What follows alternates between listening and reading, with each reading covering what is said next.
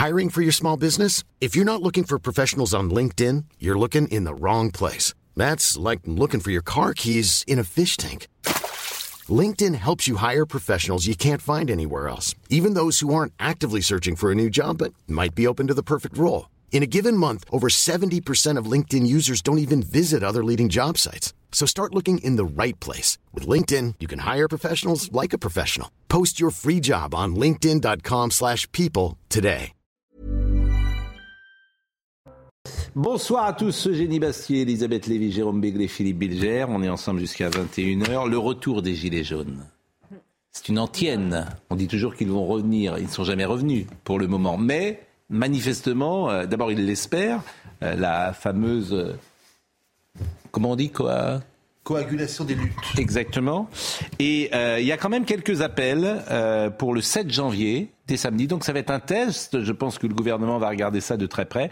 Appel national des Gilets jaunes le 7 janvier à Paris. Inflation, salaire, euh, réforme des retraites, utilisation massive du 49.3, euh, réforme de l'assurance chômage, euh, test du RSA sous conditions, etc. Donc ça, c'est des affiches qui circulent. Tous à Paris le 7 janvier. Euh, c'est pas la première fois hein, qu'il y a eu ce type d'affiche. Les Gilets jaunes victoire. Alors il y en a une qui en dit peut-être qui, est, qui est édifiante, je trouve, c'est euh, transformo, triomphons quatre ans après, triomphons avec un T, euh, et, et qui effectivement, c'est, c'est, je sais pas si c'est volontaire ou pas, mais en tout cas, euh, je- je- comment? Bah, oui. Non, sur le texte, c'est bien écrit, mais sur le. Oui. Je ne pense pas qu'on puisse euh, repasser les plats comme ça. Eh oui, la bah, vous- conjoncture n'est pas la même, Oui, les leaders bah, ne sont pas les mêmes, les Je serai mécontentements ne sont vous, pas les je mêmes. serai vous. Cette phrase-là, bon, on peut la ressortir dans un Eh mois. bah, Faites très euh, attention. Moi, je vais dire la même. Je moi, je m'engage aussi, et pour une autre raison. D'abord, je- Oui. moi, je ne crois pas, si vous voulez, aux choses qui se représentent de la même façon. Ça ne veut pas dire qu'il n'y aura pas autre Bon, chose. vous vouliez pas écouter Jacqueline euh, Gouraud avant? D'accord. Ah, mais Parce que là, vous êtes sauté dessus Ah sur Jacqueline euh, Moreau, mais j'avais pas terminé ma Pardon. présentation. Mais je vous en prie, bonsoir, Elisabeth Lévy. Quoi Jacqueline Moreau, écoutons-la. j'ai répondu à Jérôme Béglé. C'est-à-dire que tout se coagule, c'est, c'est, euh, tout est en train de, de se coaguler et les manifestants vont se coaliser. Il ne faut pas croire, enfin moi je, je connais beaucoup d'entrepreneurs, mais il ne faut pas qu'Emmanuel Macron pense que les entrepreneurs euh, qui ont mis toute une vie dans leur entreprise, qui attendaient de vivre une retraite tranquille, qui vont tout perdre, ils vont quand même pas se laisser mourir sans rien dire. Mais tout le monde a une raison d'être dans la rue aujourd'hui, puisque nous allons tous être à la rue. Donc nous allons être dans la rue. Bien sûr que la situation est explosive. Moi, ce que je crois, ce que je ressens euh, euh, avec tous les contacts que j'ai aussi bien dans les milieux ouvriers que dans les milieux euh, du patronat, c'est que ça va péter. Et ça va péter très grave si le gouvernement s'entête à ne pas vouloir sortir, déjà, premièrement, une, du tarif de la reine. C'est une clause de sauvegarde. Bon, et est-ce qu'il y a risque d'explosion Je vous ai coupé euh, tout à l'heure, Elisabeth Lévy, ou pas? Alors, la première chose, c'est que, effectivement, je ne crois pas que les choses se représentent dans les mêmes formes. Et la deuxième, c'est que beaucoup de gens ont pu constater que le mouvement des Gilets jaunes, qui a pourtant été assez puissant hein, pendant un an, on a vu beaucoup, il a eu d'abord bénéficié d'un grand soutien de l'opinion, n'a abouti à rien, à une convention sur le climat. Donc, la réalité, c'est que je ne crois pas que c'est comme ça en fait, euh, et qu'il y a beaucoup de gens qui en sont euh, tout simplement conscients. Il suffit pas d'être en colère pour avoir un projet politique. Et je trouve que je, je ne suis pas sûr que les gens sont prêts à revivre cela. Moi, j'en- j'en suis pas sûr et avec beaucoup de prudence. D'abord, j'ai l'impression que le mouvement des Gilets jaunes n'a pas donné tout ce qu'on pouvait espérer de lui, parce que j'étais très favorable initialement à ce qu'il dénonçait. Deuxième élément, on n'a jamais connu une France où la coagulation des crises était euh, tellement intense. À l'époque des Gilets jaunes, on sait bien pourquoi ils sont mobilisés, mais la situation était infiniment moins préoccupante qu'aujourd'hui. Et donc, je n'exclus pas que les Gilets jaunes puissent représenter aujourd'hui le nouveau mode de contestation à partir, encore une fois, d'une épreuve qui n'a pas donné tous ses effets parce que Eugénie Bastier. Elisabeth, on ne connaissait pas leur représentant. Moi, je vois deux différences quand même avec les Gilets jaunes. C'est que euh, la, la chose qui a changé depuis les Gilets jaunes, c'est le quoi qu'il en coûte. Et c'est d'ailleurs, il a été mis en place à partir des Gilets jaunes. On, on, a basculé dans le quoi qu'il en coûte et la politique du chèque au moment des Gilets jaunes. On n'est jamais vraiment sorti. Il y a eu le Covid, maintenant il y a l'énergie. Et c'est la grande différence. Et on n'en est toujours pas sorti. On en parlera tout à l'heure avec euh, ce qu'a dit Madame énormément de chèques, euh, ce qui n'était pas le cas avant les Gilets jaunes. Deuxièmement, euh, le Gilet jaune, c'était un moment de politisation de classe sociale, notamment de classe moyenne déclassée, qui n'était pas politisée. Et aujourd'hui, ce qu'on vit, et ce que dit Jérôme Fourquet, par exemple, dans le Figaro cette semaine, c'est qu'on vit un moment de dépolitisation post-présidentielle, c'est-à-dire que les gens s'intéressent de moins en moins à la politique. Hmm. Alors que précisément, les Gilets jaunes, c'était un mouvement inverse. C'était des gens qui s'intéressaient jamais à la politique, qui sont mis Donc personne autour de la table ne croit, vous l'avez dit.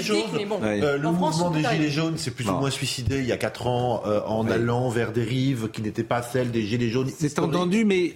Et deuxièmement, hmm. n'oublions jamais qu'en France, les revenus de transfert représentent 40% du revenu disponible des Français. C'est-à-dire que 40% vient d'autre chose que votre travail, de ce qu'on appelle de la redistribution. C'est un record à l'OCDE. On ne peut donc pas dire que l'État français, sous toutes ses formes, et Dieu sait si je le critique, mm. n'est pas là pour euh, apaiser les douleurs et pour subventionner, sur-subventionner excessivement à droite et Alors il se trouve que psychologie. Ben, chacun euh, s'est exprimé une fois, ce qui est la règle. Je ne sais pas. Alors euh, Jérôme Rodriguez nous écoute. C'est une figure emblématique il a gardé mon portable, il a raison, et il m'envoie un petit texto. Je ne sais pas si les gens attendent les gilets jaunes, mais une certitude absolue, c'est qu'il y a une colère ambiante et que le gouvernement reste sourd.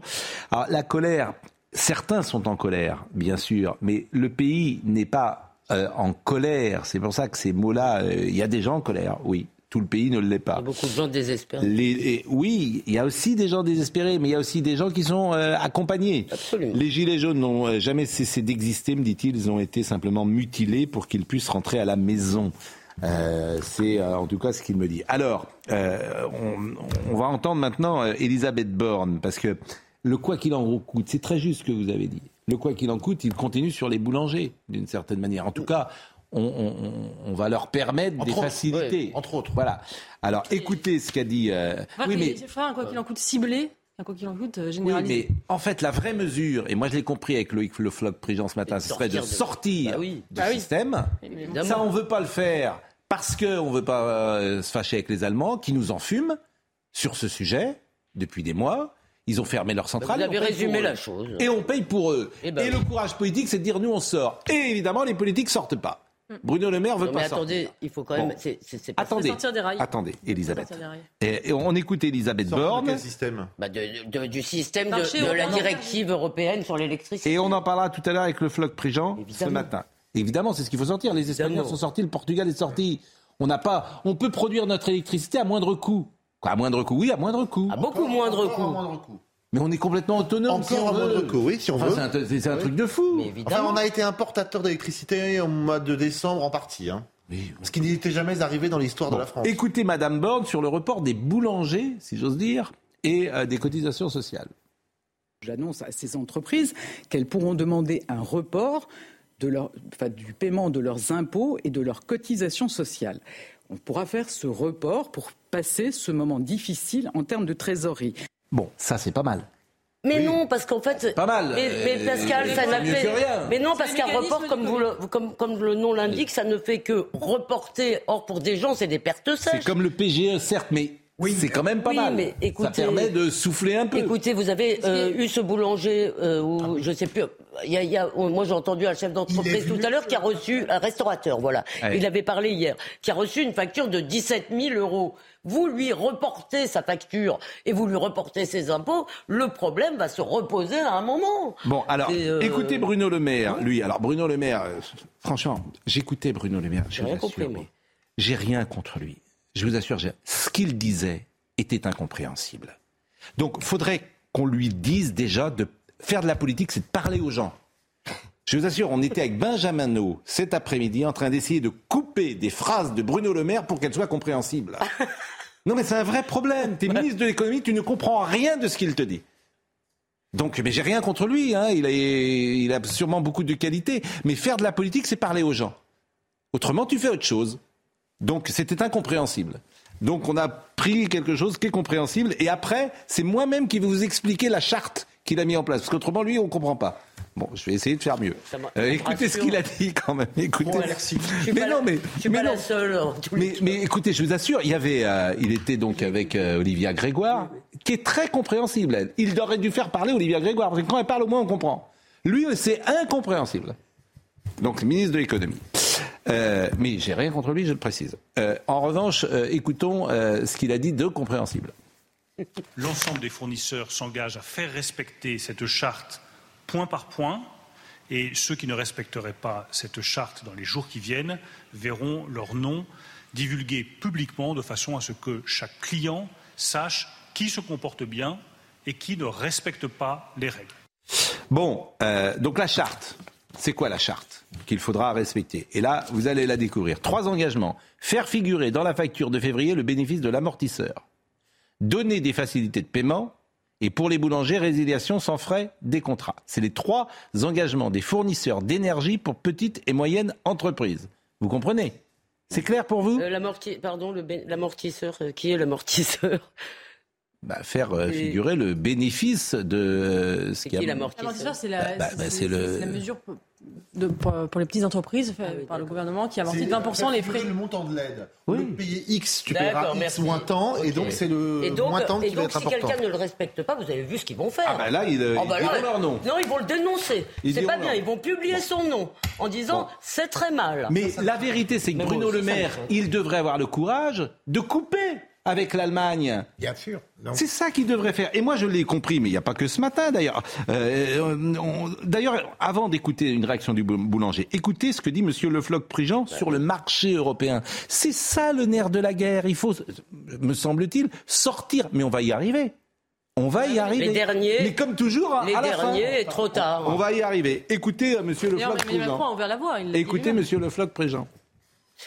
On a créé un marché artificiel de l'électricité, marché qui n'existe pas. euh, puisque les électrons doivent être utilisés immédiatement. Donc, ce marché est artificiel. Et puis, au moment où il y a eu la crise, crise qui dure depuis deux ans, mais qui a été augmentée par le fait de stopper le, le gaz euh, ukrainien, gaz soudain, Oui, eh bien, russe, russe. euh, on s'est retrouvé nu devant euh, un marché d'électricité artificiel, complètement erratique, dominé par une petite boîte à Leipzig qui dit voilà quel est le prix, et, et- et donc les prix sont devenus complètement indépendants du coût. Alors, ce que je dis au gouvernement depuis plusieurs mois, et je le répète aujourd'hui ce soir, c'est que il faut revenir sur le marché électricité européen, et c'est la peur des gouvernants français de dire à l'Allemagne, ça suffit, il n'y a pas de raison qu'on subventionne votre industrie. Il faut dire ça. Et tant qu'on n'aura pas fait ça, tant qu'on n'aura pas dit ça, on va se retrouver avec des aides, des subventions, avec des gens qui vont être mécontents d'avoir les aides, parce qu'elles ne sont, pas- elles sont jamais suffisantes, et mécontents de demander de l'aide, parce qu'il n'y a pas de raison d'être mendiant. Quand on est artisan ou industriel, on ne mendie pas. Alors ça, c'est un homme pragmatique, C'est chef d'entreprise du terrain, et les petits hommes gris qui nous gouvernent. Il y a une inertie en fait, une inertie terrible. C'est effrayant. Ce qui est- Enfin, c'est simple, tu sors de ce système. Non, mais il a- pas à être ça, euh, aligné sur le gaz des Allemands. Mais c'est plus Simplement, c'est inertie. non, non, non. Alors, pardon. C'est le couple Ce qu'on peut vous rétorquer, je ne dis pas que ce soit un bon argument, c'est Oui. que lorsqu'on aura- dette. Ils payent la dette, les Allemands. C'est Oui, ça le truc. c'est que lorsqu'on aura besoin d'eux ultérieurement, Oui. peut-être pour avoir des taux d'intérêt plus bas, peut-être pour avoir un marché industriel Ça. plus bas, eh ben ils nous diront bah, vous ne nous avez pas aidé en 2023, euh, débrouillez-vous. Mais ça fait seul. 10 ans qu'on les aide, Bon. ça suffit. L'amortisseur, je précise, c'est la baisse de 15 à 20 de la facture d'énergie des PME. C'est une baisse euh, qui C'est est prise en charge par l'État. C'est l'aide, c'est le On peut montant de avoir le. DNS des. C'est- Il faut faire figurer sur la facture le Des- montant voilà, de l'aide. C'est ça. de. Les trois engagements. Faire figurer dans la facture de février le bénéfice de l'amortisseur. Comprenez le montant de l'aide. Voilà. On devrait dire d'ailleurs le montant de l'aide Bah plutôt oui. que ces Oui. phrases-là. Le- le Vous voyez, parce qu'on a repris même les éléments de langage du ministère de l'économie. Le montant Le de l'aide. montant de l'aide. Voilà. Est-ce qu'ils peuvent nous parler convenablement, qu'on comprenne le bénéfice de l'amortisseur? Non mais, mais vraiment. Mais attendez, Bruno Le Maire n'est pas en régie. traducteur le Oh, français, c'est voilà. les Et même nous, on se fait piéger Voilà. par ça, le, Le bénéfice de l'amortisseur. Ils sont autour d'une table, il n'y en a pas un qui peut dire le montant de l'aide. Mais qui nous appelle Mais qui, franchement, mais c'est- c'est- incroyable de Et- parler de. et ces gens nous Il parlent. faut nous- voir comment on nous En parle. gros, Mais oui. vous savez ce que c'est C'est Le les- bénéfice. En fait, c'est les soldes. Euh, le Ah. produit à 100, il est à 80. Ben, on laisse, on laisse le, le, le prix mais- 100, on le barre, on met le deuxième prix en dessous. Mais, mais pardon, jour. est-ce qu'on peut dire Oui. un mot quand même sur cette affaire d'Europe? Parce que c'est pas seulement de l'inertie. Il y a une espèce de d'idéologie féroce des élites françaises qui ne voient rien. De... Il faut savoir combien l'Europe nous aura coûté à la fin. D'accord. Moi, je suis désolé, mais je ne comprends pas cette obstination qui va contre l'intérêt national. Eh bien, je vais vous dire, Emmanuel Macron, on dit qu'il est indéchiffrable, sauf sur un, sauf sur un truc. Oui. L'Europe, l'Europe, l'Europe. Et ça, il y croit. Alors ça, franchement, je suis d'accord avec vous, mais j'en suis. Bénéfice de l'amortisseur. Ce charabia. Vous mélangez tout, là, Pascal. Mais non, mais c'est un charabia. C'est un charabia. bien sûr, mais c'est pas l'Europe, ce charabia. Mais c'est les petits hommes gris. Oui, le merci, mais c'est pas les petits hommes gris de Bruxelles. Les petits hommes gris, le bénéfice de l'amortisseur. oui, mais je vous dis, ça s'appelle le montant de l'aide. Oui, mais heureusement que j'étais là pour vous le souffler. Ça fait deux jours, vous tournez autour, vous l'avez pas trouvé. bon, voilà. Bon, euh, la réaction du boulanger. Parce que ça, c'est concret. Le boulanger, tu le bénéfice de l'amortisseur, lui, c'est pas son truc. Donc euh, écoutez ce qu'il dit après les annonces euh, de Bruno Le Maire, précisément. C'est pas que le compte n'y est pas, c'est qu'on n'a pas entamé le vrai problème. Le vrai problème, c'est le prix du gaz. Donc tant qu'on n'attaquera pas ce problème-là, il n'y aura rien de résolu. Ce que je note toutefois, c'est cette histoire euh, de pouvoir résilier un contrat où les prix seraient prohibitifs. Mais je pense à Ulrich qui s'exprimait hier sur votre antenne, qui est restaurateur et qui vient d'apprendre que finalement ce sera que les boulangers. Donc encore une fois, on va pas aider tout le monde, quoi. Il n'y a pas vraiment de solution. Après, sur l'étalement des charges, des impôts et autres, est-ce que c'est vraiment nous aider que de faire du crédit indirectement? Parce qu'il y aura toujours un moment où il faudra payer. Il y, a, il y a toujours un moment où ces factures-là, il faudra la payer. Si c'est difficile de les payer aujourd'hui, pourquoi ça serait facile de les payer dans six mois? On est dans l'urgence. Dans l'urgence, on va déplacer vos factures, on va vous les étaler, on va vous faire des reports d'impôts, de charges. Mais oui, mais l'année prochaine, ça veut dire qu'il faudra que je paye le présent, le passé et le futur. Il y a un truc que, je n'ai jamais compris et pour qui, pourtant qui a été faisable, je crois que c'est c'est euh, le Premier ministre Jospin qui avait fait ça, c'est à un moment donné quand les prix s'envolent, si on se met à baisser la TVA, on, re, on mais tire ce qui, vers le bas. Mais, c'est ce que demande Marine Le Pen. Mais, on a mais plus faites attention à vous. Mais, non, mais c'est ce, et c'est ce qui s'est passé en Espagne. que je dois. Euh, de, de, c'est ce qu'a demandé Marine Le Pen. Et c'est ce qui à partir du moment en Espagne, où on a les prix fait. de l'essence, du pétrole, du gaz qui s'envolent, on dit plutôt que de mettre une TVA à 20%, on la met à 15, à 10, ce qui permet de baisser les prix de 5, de 10% et durablement. Mais est-ce que je trouve absolument honteux le principe français qui consiste à dire je prends l'argent, mais vous en faites pas, je vous remets un petit chèque derrière. C'est humiliant. C'est humiliant d'avoir à remplir un document incompréhensible où ça prend 20 où ça C'est surtout, que c'est surtout quand tu gères une boîte. Et vous recevez un chèque euh, trois semaines plus tard, un mois plus tard, d'un montant inférieur. En Espagne, ils ont ça coûterait trop cher, tout simplement. C'est pour ça qu'ils mettent Non, mais on fait, on, je dis pas qu'on fasse tout le temps. En Espagne, entendez ce que je vous dis, ils ont supprimé la TVA sur, les produits de première nécessité. C'était une demande de Marine Le Pen. Faites très attention à vous. C'est la gauche, ben vous voir en Espagne.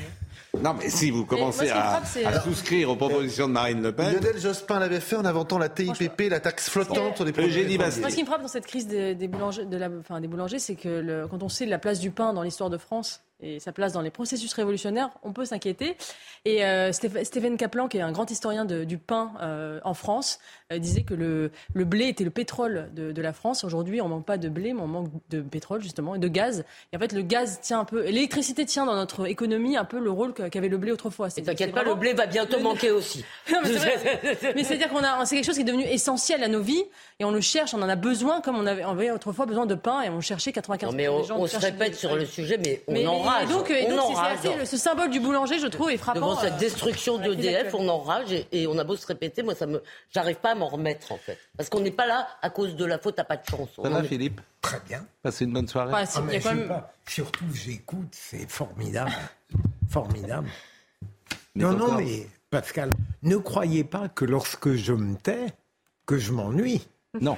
Non, non, il est, fasciné par ce qu'il entend. Mais j'apprends franchement énormément de choses. D'ailleurs, c'est le propre des débats. C'est pas uniquement de parler, c'est éventuellement d'écouter les choses justes qui sont dites. Et le mardi soir, c'est floraison. Et même... Il se fout pas un peu de notre gueule, là, votre invité euh...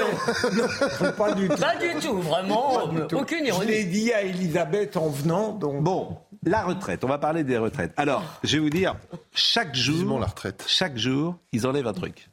Donc, à mon avis, il y aura plus de. Il y aura, non, il y aura pas. Il y aura même pas de réforme, puisque chaque jour, tu enlèves un truc. Là, c'est les 65 ans qui n'est plus un totem. Chaque jour, tu enlèves un truc. Je sais pas. passé de 40 à 25% de décote déjà? Non, chaque jour, tu enlèves un truc. Donc, euh, c'est d'ailleurs invraisemblable, puisque c'est ça, ça confine à l'amateurisme, puisque euh, fallait pas le dire si tu le- l'enlèves. euh, Je vous signale que Ils ont retiré un décret sur le chômage aussi La première aujourd'hui. réforme des retraites, c'était il y a 5 ans. Maintenant, c'était M. Delvoye. Donc ça fait 5 ans qu'on se tape cette retraite incompréhensible et où on a l'impression que le gouvernement découvre le, la- la- le- le Oui, problème euh, semaine Le après de semaine. courage politique était. Moi, ce qui me choque tout de même un petit peu, quand on voit ce que Elisabeth Borne propose, elle dit ça a manqué de concertation. Sur ce plan, je suis frappé de voir qu'on ne lui tient même pas euh, crédit de cette volonté et que Ils en veulent en- pas. De toute façon, tu peux pas négocier. Ils en veulent pas. Donc. non, mais Pascal, Il a pas de vous- négociation Vous ne trouvez pas que c'est révélateur du climat français Mais vous avez parfaitement raison. C'est-à-dire, à peine vient-elle faire un propos de bonne volonté, Oui. euh, proposer de supprimer quelque chose qui est discuté, qu'immédiatement Mais- c'est la politique du tout ou Mais, rien. mais on va marquer une pause dans une seconde. Mais je vais vous dire, on ne s'en sortira pas. Vous savez comment on s'en sortira? En, en- en de- demandant la parole au peuple. Point.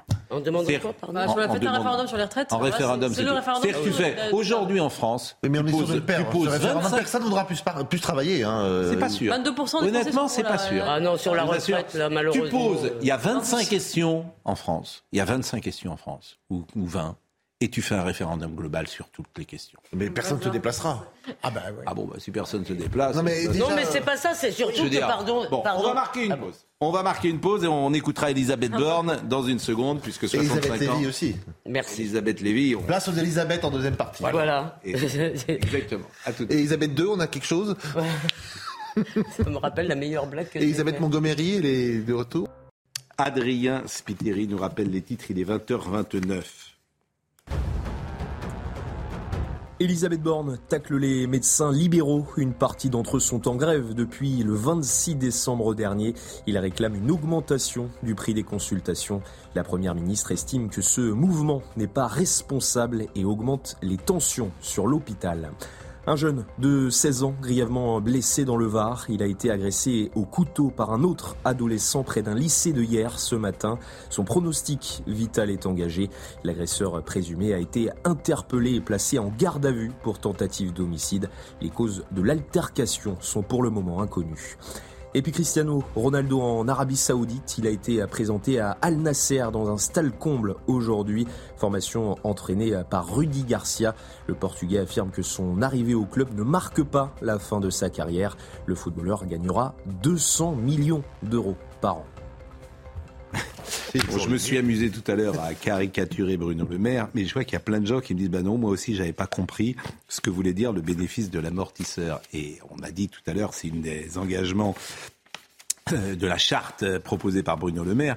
Et c'est vrai que je trouve ça tellement révélateur quand tu fais de la politique et que tu te fais pas toi-même comprendre et qu'il y a des gens autour de toi qui disent faut que tu écrives le bénéfice de l'amortisseur plus que le montant de l'aide, c'est que vraiment ces gens n'ont rien compris en fait. Ou alors- rien compris. Oui, mais parce Rien que compris. C'est le, le, le besoin Faut pas de tout univers Ouais. de d'adopter un langage hermétique. Oui, mais sauf qu'il parle au public. Oui, mais bien sûr. Pardonnez-moi, faut qu'il fasse. Moi, je vais vous dire, raison. faut qu'il fasse autre chose. Absolument. Faut qu'il fasse autre chose. Quand tu vas au public, tu dois te faire comprendre. Autrement, tu fais S'ils se faisaient comprendre par tout le monde, d'une certaine manière, ils auraient l'impression de perdre un peu de pouvoir. Bon, je crois pas que ce soit si calculé. Écoutez, Je ne moi, je, pas. je pense qu'ils n'y Je peuvent rien. je pense que si c'est une question d'état d'esprit. Il y a, je veux dire, il y a des présidents de la République qui s'exprimaient d'une manière extrêmement simple. Et puis il y a des d'Estaing, qui n'était pas le moins Voilà. intelligent de tous. Et- Ah mais, bah, bien sûr, qui était le plus intelligent. Mais c'est la différence entre, pardonnez-moi, c'est la différence entre Nicolas Sarkozy et Alain Juppé. Il, y en a un qui, effectivement, se fait comprendre et l'autre qui se fait moins comprendre. Ce qui est étonnant, Bon. c'est que Bruno Le. Maire, dans ses livres, pas, euh, il parle pas le langage techno. Eh ben, il devrait écrire. Oui, c'est vrai. Euh, C'est ce qu'il fait, d'ailleurs. Bon. Non, non, je blague. Je... Attendez. Ça, je- vraiment, j'ai rien. Bon, euh, c'est pas un totem. totem. Tous les jours, ils enlèvent quelque chose. Elisabeth Borne, écoutez. Ah, Là, ça là, on l'entend pas. Là, Là, ça comprend, Elisabeth Borne. Là, on l'entend pas. Là, on C'est limpide. Elle Là, est elle est à 63. Là, on a un problème. Donc là, là, alors là, si maintenant, alors les gens, si- les gens vont penser. leur faites peur, ils ont plus parler sur l'antenne. Surtout, les gens vont penser que nous ne souhaitons pas écouter la parole gouvernementale. Je tiens à dire que c'est- c'est- c'est- c'est- c'est- ce n'était pas volontaire. Euh, Madame Borne. Le président de la République l'a dit.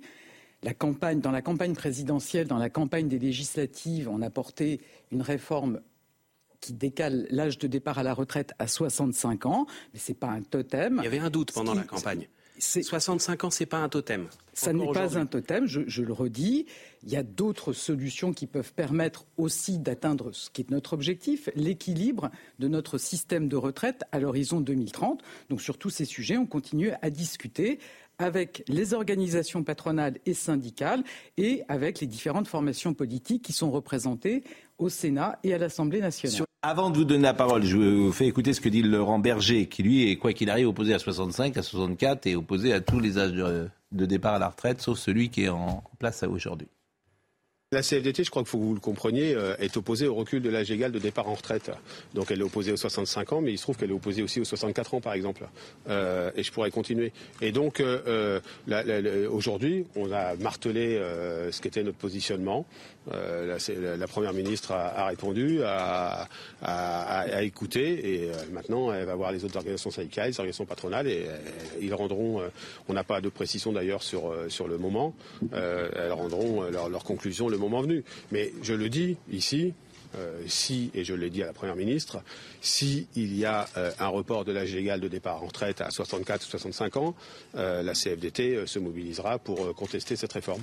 Et tous les syndicats sont prêts à se mobiliser ensemble contre la réforme annoncée. C'est la première fois en 12 ans et la réforme Wörth. Moi, je ne sais pas si l'âge de la réforme de la retraite est un totem, mais la réforme de, de la retraite est un totem, c'est certain. C'est un totem euh, qui est nécessaire à Emmanuel Macron pour prouver qu'il a encore quelque chose à faire et encore quelque chose à, à réformer.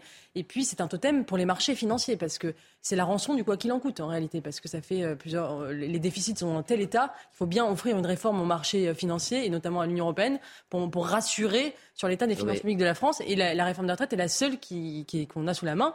Et il faut la faire pour ça. Je suis, moi, je pense qu'il y a des très bons arguments contre cette réforme de retraite et pour d'ailleurs. Non mais est-ce que attendez, mais, mais, vous pensez qu'il ne faut pas les réformer du tout vous? Non mais si, moi je pense qu'il faut les réformer, des, mais je pense qu'aujourd'hui dans le contexte actuel, c'est un totem aussi politique.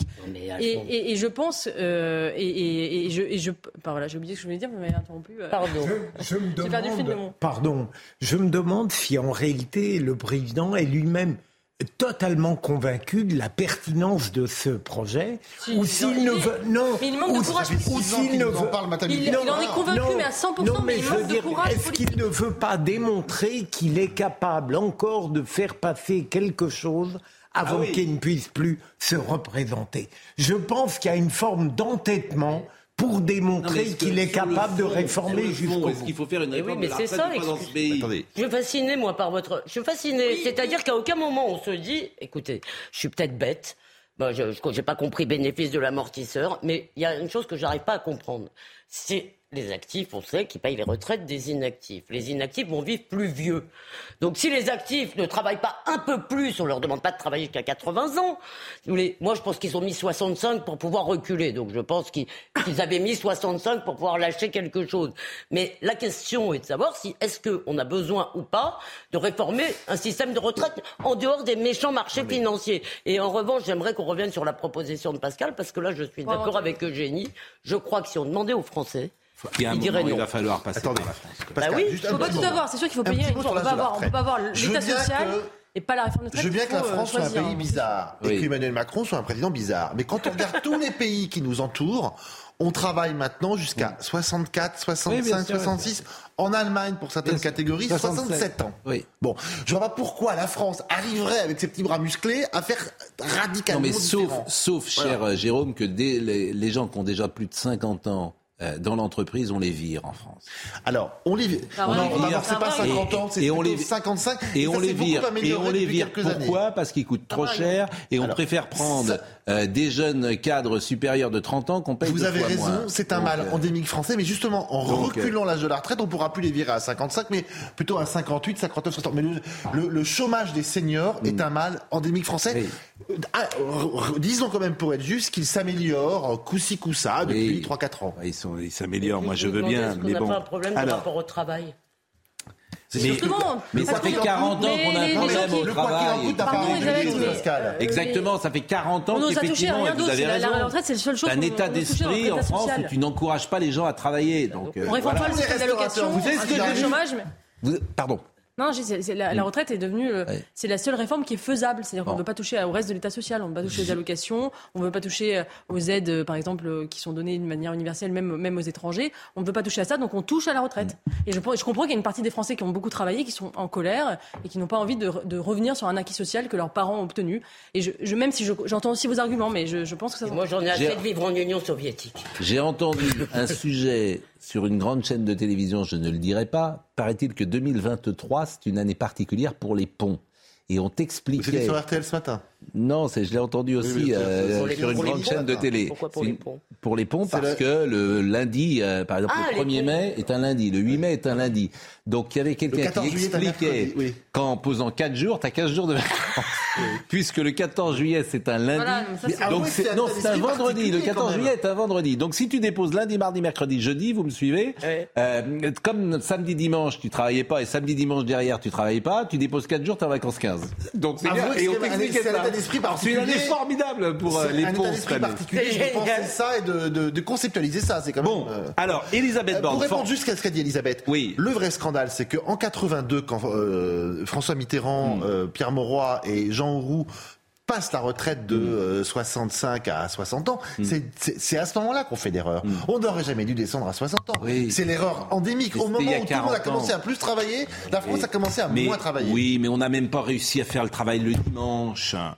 Ah oui, mais c'est. Vous vous rendez compte, ce pays, on n'arrive même pas à faire travailler vous le dimanche. moi, euh, si on veut, la loi n'est jamais passée. Oui, Ça, c'est très bien. On est un pays catholique, on ne travaille pas le dimanche. Eh ben très bien. Ben, euh, pourquoi pas d'ailleurs Moi, je, C'est pas je- je veux bien, mais c'est c'est un pas- rapport au Il y travail. a un jour un dans la seul qui ne soit pas travaillé, qui soit chômé, moi je trouve ça très bien. Eh ben, pas- J'ai le droit de choisir ce jour? Ça peut Ah être le dimanche, lundi, mardi. euh, Pourquoi pas? On n'a même pas euh. réussi à ça. Bon, avançons.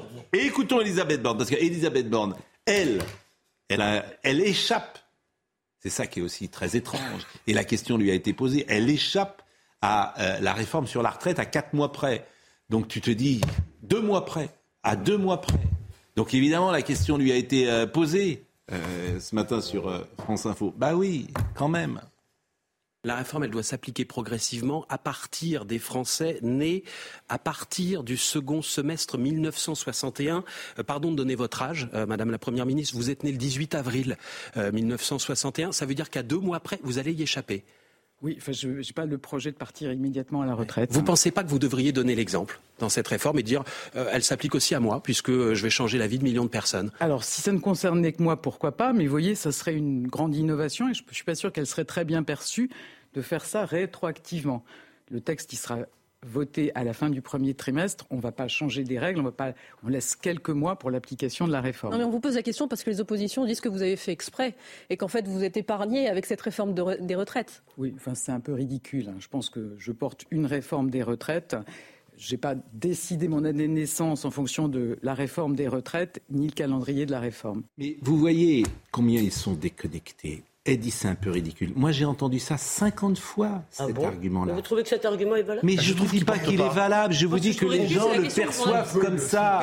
On, Par- peut le- on Je- peut le- on a le droit de questionner. Mais bien sûr, vous vous rendez, même Ça vous, vous êtes pas. déconnecté. Pardonnez-moi vous vous pouvez, pas imaginer qu'ils ont fait ça. Mais si, je, mais, moi, alors j'imagine tout. Hein. Maintenant, j'imagine tout. les politiques, Alors là, ils a- franchement, j'imagine tout. hein. Les politiques font partie des gens qui sont Voilà. très contents de rester très très très longtemps en politique et de partir Exactement. très tard. Donc, Moi, j'imagine tout. Mais c'est pas très malin. Eugénie a raison. C'est pas Comme les très journalistes. malin. C'est pas très malin. Elle échappe à deux mois. Je- Beaucoup de gens entendent ça. Les gens, ils, ils n'ont peut-être pas votre niveau d'études, votre niveau de culture, votre niveau etc., de peut y compréhension. Mais- peut-être, oui, ben, d'accord, vous êtes Elle y déconnecté. répond, très bien. Bon, elle y, elle y répond, mais elle, vous avez vu avec mépris. Oui, elle y répond c'est un peu bien. ridicule. Non, c'est pas pas ridicule. Les gens se posent ces questions. C'est toujours pareil. Après, on se dit, ils sont déconnectés. Non, elle peut pas répondre comme ça. Pardonnez-moi. C'est méprisant pour les gens qui pensent précisément ça. Tout est ridicule pour ces gens-là. Ben non. Il y a des questions que se posent les uns et les autres. Je suis désolé de vous le dire. Personne Voilà, c'est pas ridicule. Le mépris qu'elle affiche, je vais vous dire, même le mépris qu'elle affiche dans sa réponse fait sens à mes yeux. Mais bon, c'est de l'interprétation C'est personnelle. vrai, je suis d'accord avec vous. Moi, Je trouve que vous exagérez un peu. Ouais, moi aussi, je trouve que. Écoutez, allez, allons-y. On a le droit de les poser. Mais on a le droit quand même. Dépasser les bornes. Oh, oh, oh Elle est très originale, elle a été peu faite. Mais elle était bien, elle était bien amenée. Désolée. Elle était à propos. Bon, bonne année à Madame Borne. C'est pas facile son rôle, Premier ministre de la France, voilà. bien sûr. hein, C'est pas facile, Ça, évidemment. c'est le Pro 2023. une baffe, une caresse. Mais Une pas du tout. une caresse. Je dis que c'est pas facile. Euh, euh, Voilà. Bon. C'est mieux que de baffer. Bon, Vaux-en-Velin. Vaux-en-Velin. Vous avez découvert l'affaire Vaux-en-Velin. Oui, Ah oui. sur CNews. C'est invraisemblable. Non, c'est RTL d'ailleurs. Ça ce repousse matin, le lendemain à côté. Donc c'est quand même invraisemblable. C'est-à-dire que le 16 décembre, vous avez 10 morts en France, dont 4 enfants. Non seulement vous apprenez que les dealers sont de retour, mais en fait ils sont jamais partis.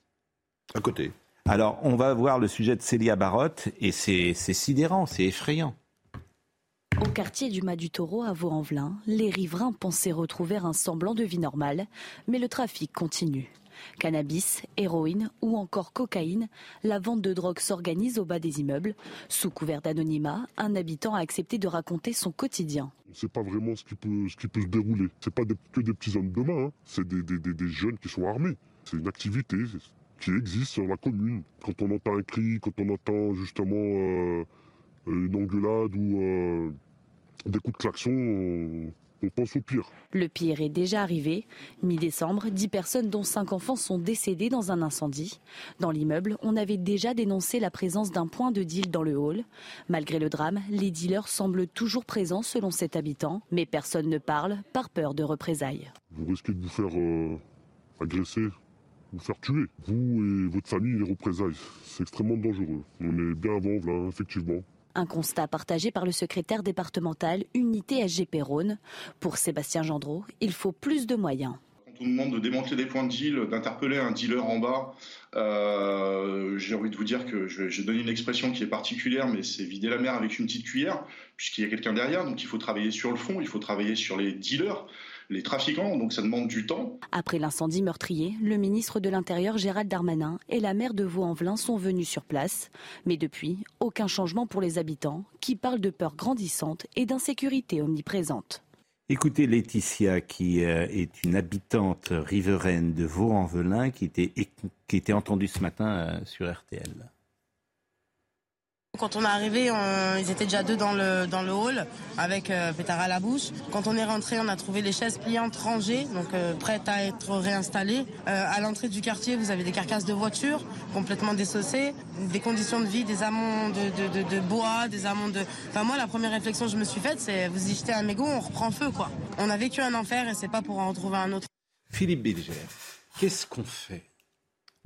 Alors, euh, moi, devant des situations pareilles, vous me demandez souvent, Pascal, ce que je ferais si j'étais euh, ministre de l'Intérieur.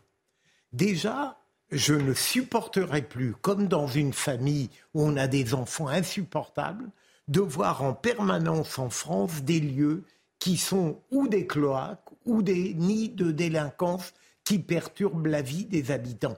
Et j'essaierai d'inventer un système qui, dans l'urgence, on peut imaginer toutes sortes de choses, réagirait dans tous les lieux français où ce type de scène scandaleuse se produit. Mais il faut accepter l'idée que la France est en état de délitement. Oui, mais si vous me permettez, par exemple, le ministère de la Justice avait annoncé hein, que euh, les procédures seraient simplifiées. On attend toujours. On attend toujours. C'est-à-dire qu'on se demande ce qu'il fait, Monsieur Dupont-Moretti, là-dessus. Et je peux vous dire qu'à l'intérieur même du gouvernement, ça tangue sur Mais sa Pascal- politique. Parce que certains disent, qu'est-ce qu'il fabrique? Mais pour une Qu'est-ce qu'il mais fait? Pascal, pour une raison simple, c'est qu'un ministre n'est pas là malheureusement pour agir, mais pour annoncer qu'il va le faire. Mais pourquoi il, mais il avait annoncé Oui, mais ça la procédure. là. Par exemple, dans les procédures simplifiées, la- visiblement, il y a un problème avec la justice euh, sur ces affaires de drogue et notamment de procédures, parce que les policiers n'en peuvent plus de perdre du temps à faire des procédures, etc. Tous demandent la même chose. On attend quoi? Mais on, on attend Mais que je que l'apaisement arrive à partir d'annonces qu'on a faites et qu'on n'est absolument pas décidé à concrétiser. Non, mais est-ce qu'il Enfin, faut je pas. pense qu'un juge aujourd'hui a plus de pouvoir qu'un ministre. Ouais. hein. Mais avant un juge, avant même les procédures, Ils sont persuadés. Que est-ce qu'il ne faut pas une présence armée dans l'urgence? Vous avez prononcé le mot d'urgence, cher Philippe. Est-ce qu'il ne faut pas, dans ces immeubles, c'est terrible de voir ces habitants livrés comme ça, je veux dire, sans personne pour les aider, mais ça fait, ça fait mal au cœur. Est-ce qu'en attendant de trouver des solutions, que les réformes arrivent, que les procédures arrivent, je ne sais pas, est-ce qu'il ne faut pas mettre une présence armée alors, dans ces halls d'immeubles? Partout, vous avez raison. Non, mais j'en sais rien, je- pose mesure- la question. Dans la mesure où les institutions et les services publics en France ne sont même plus capables d'une normalité acceptable. Il faudrait créer, j'allais dire, une brigade de proconsuls avec tout pouvoir qui pourrait réagir sur l'ensemble du territoire national pour passer non de, de, gens qui auraient tous les pouvoirs des c'est quoi euh, mais qui oui j'avais un peu peur des milices non pas du tout mais des gens qui seraient affranchis des règles bureaucratiques et qui, à chaque fois qu'un problème grave se poserait à vos avelins, ils viendraient, il resterait les temps qu'il faut pour éradiquer. Enfin, là, ce qui est effrayant, vraiment. Alors, il y a d'ailleurs une lettre ouverte au président de la République signée par les élus communistes du Rhône face à des syndics inactifs, tantôt incompétents pour les habitants. Il faut la création nationale d'un syndic public où l'État, les métropoles, les élus locaux et les syndics pourront agir vite, agir vite pour faire face à, à, l'urgence. Sur, sur Éric Dupont-Moretti, un petit mot. Il a tout misé sur ce qu'il a appelé euh, les états généraux de la justice qu'il avait entamé lors du précédent quinquennat. Il a cru que c'était l'alpha et l'oméga de tout, puisqu'on allait mettre les avocats, les juges, euh, toutes les professions de justice, assistants, autour de la table pour que ça avance. Et alors, ils s'enlisent là-dedans. Il n'en sort rien. Et on, un an après, on n'a toujours pas commencé. Il qui va nous annoncer quelque chose. Oui, mais ça devait ça avant. tangue Il n'y a rien qui à, ça sort. tangue à l'intérieur du sort. gouvernement. Il y en a qui disent, on se demande ce qu'il fait. Ben, bien sûr, mais il est étrangement silencieux depuis quelques mois. précis. Mais euh, ça tangue. Euh, et voilà. Vous voulez qu'on ait- Euh, Alors on était avec le préfet ce matin, Vous avez monsieur, très informé. monsieur Yvan, euh, comment, j'allais dire Yvan Blachier, mais c'est pas son nom. Yvan, Yvan Il voit des Bouchier. partout. Il aime tellement les blachés qu'il voudrait qu'il soit préfet, ministre, juge, policier, pas seulement médecin, mais que des blachés en France. La famille Blachier. Donc Yvan Boucher, qui était très bon d'ailleurs, et euh, ce matin j'étais ennuyé moi de le mettre en accusation. D'une certaine manière, je suis pas là pour ça, je, je- mais, mais il, il répond et je comprends. Il fait le job qu'il faut, sans doute. Lui, il applique les choses. C'est pas un homme politique. Il nous donnait des chiffres. Il dit ça va mieux. Bon, c'est déjà bien que ça aille mieux, mais on aimerait que ça aille bien. Donc écoutez, euh, écoutez, Monsieur le Préfet, délégué du Rhône, préfet à la sécurité. Il y a des trafics de drogue à Vaux-en-Velin. Et Il y en a à Lyon. Euh, Ils sont nombreux. Nous luttons contre. Nous luttons tous les jours, tout le temps contre. Nous avons arrêté 410 personnes, rien qu'à Vaux-en-Velin, qui consommaient, qui faisaient usage de, de drogue. C'est une augmentation très importante par rapport aux années précédentes. Nous avons arrêté plus de 120 personnes qui à la fois consommaient et revendaient. Nous attaquons les consommateurs. C'est une priorité.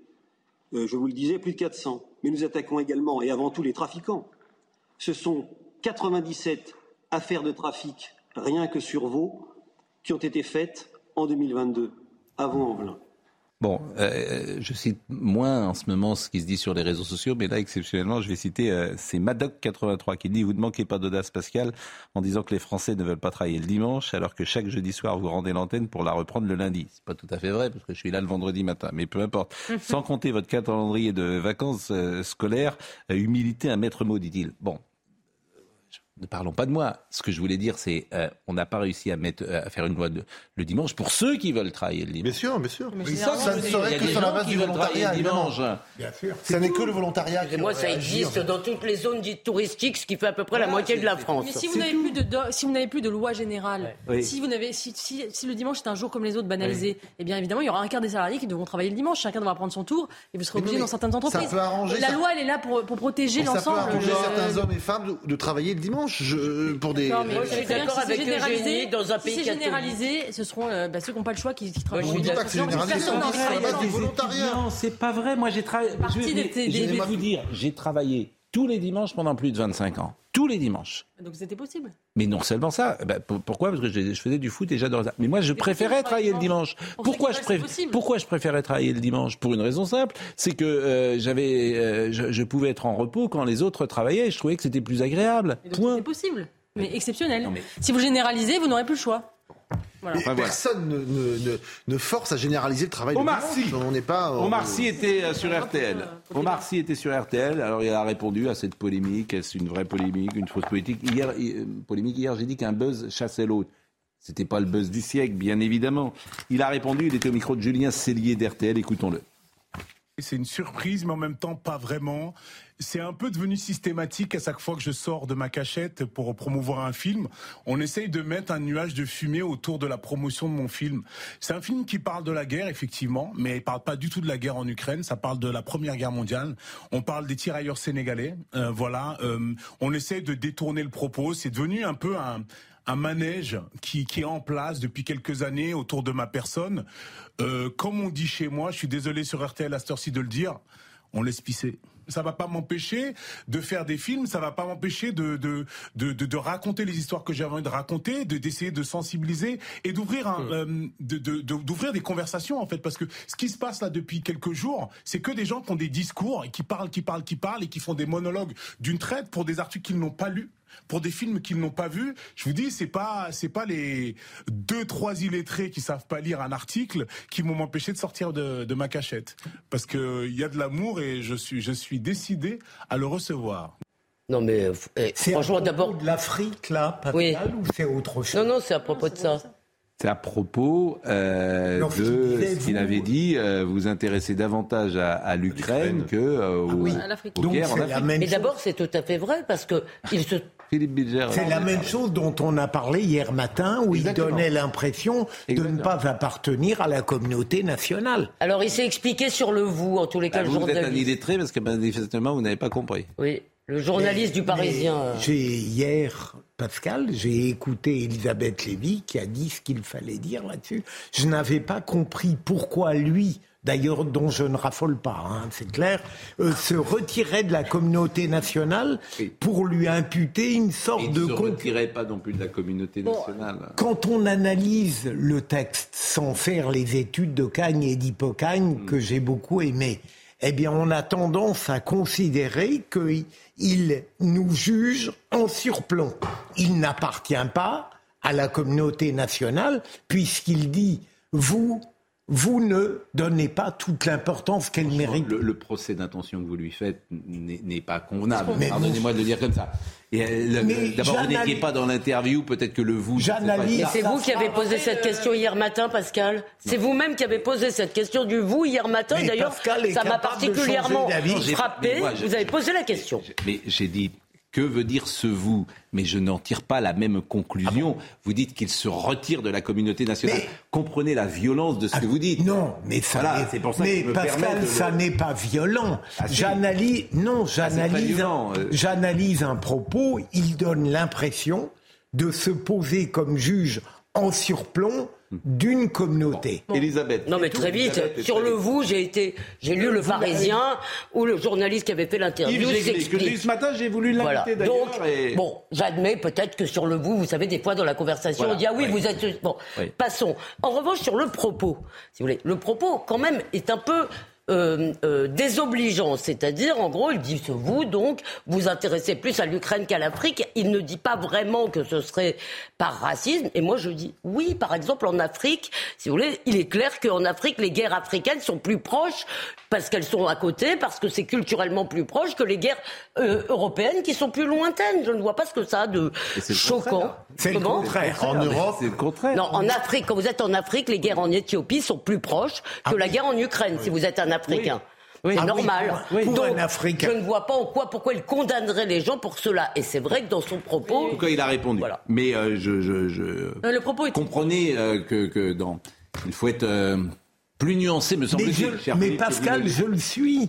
Non. On parle d'un propos. parfois le repas. On est en Non, débord. On parle d'un en propos. débord. Je l'analyse. Oui. C'est tout. Oui, Bon, c'est fini. C'est fini parce qu'Olivier Ben Kimoun est là et, Ah. Et Olivier Ben Kimoun n'attend pas. Vous connaissez cette phrase célèbre de Louis XIV, j'ai failli attendre. J'aime beaucoup. euh, Vous avez pris Vous des, beaucoup des- Louis des bonnes résolutions, Pascal? Comment? Vous avez pris des bonnes résolutions? Je ne vous ai pas Écoutez, entendu dans les euh, bonnes je ne résolutions. crois pas euh, avoir pris de bonnes, Écoutez, quoi, de bonnes ou de prenez-en mauvaises. une. Je ne pense pas faites- faire ça. Faites-moi plaisir. Pascal. Prenez-en une. une Laquelle? Seule. Vous rendez à l'heure, tous les soirs. Ah, Comme oui, ça, on ça, je commence suis à l'heure. Oui, Voilà. ça, ça sera une bonne à tout, résolution. à tout de suite. Pour le meilleur de Bon, l'info. Merci. Voilà. alors. Bah écoutez, alors merci, je m'attendais pas à ça. Je suis puni comme comme euh, quand j'étais enfant.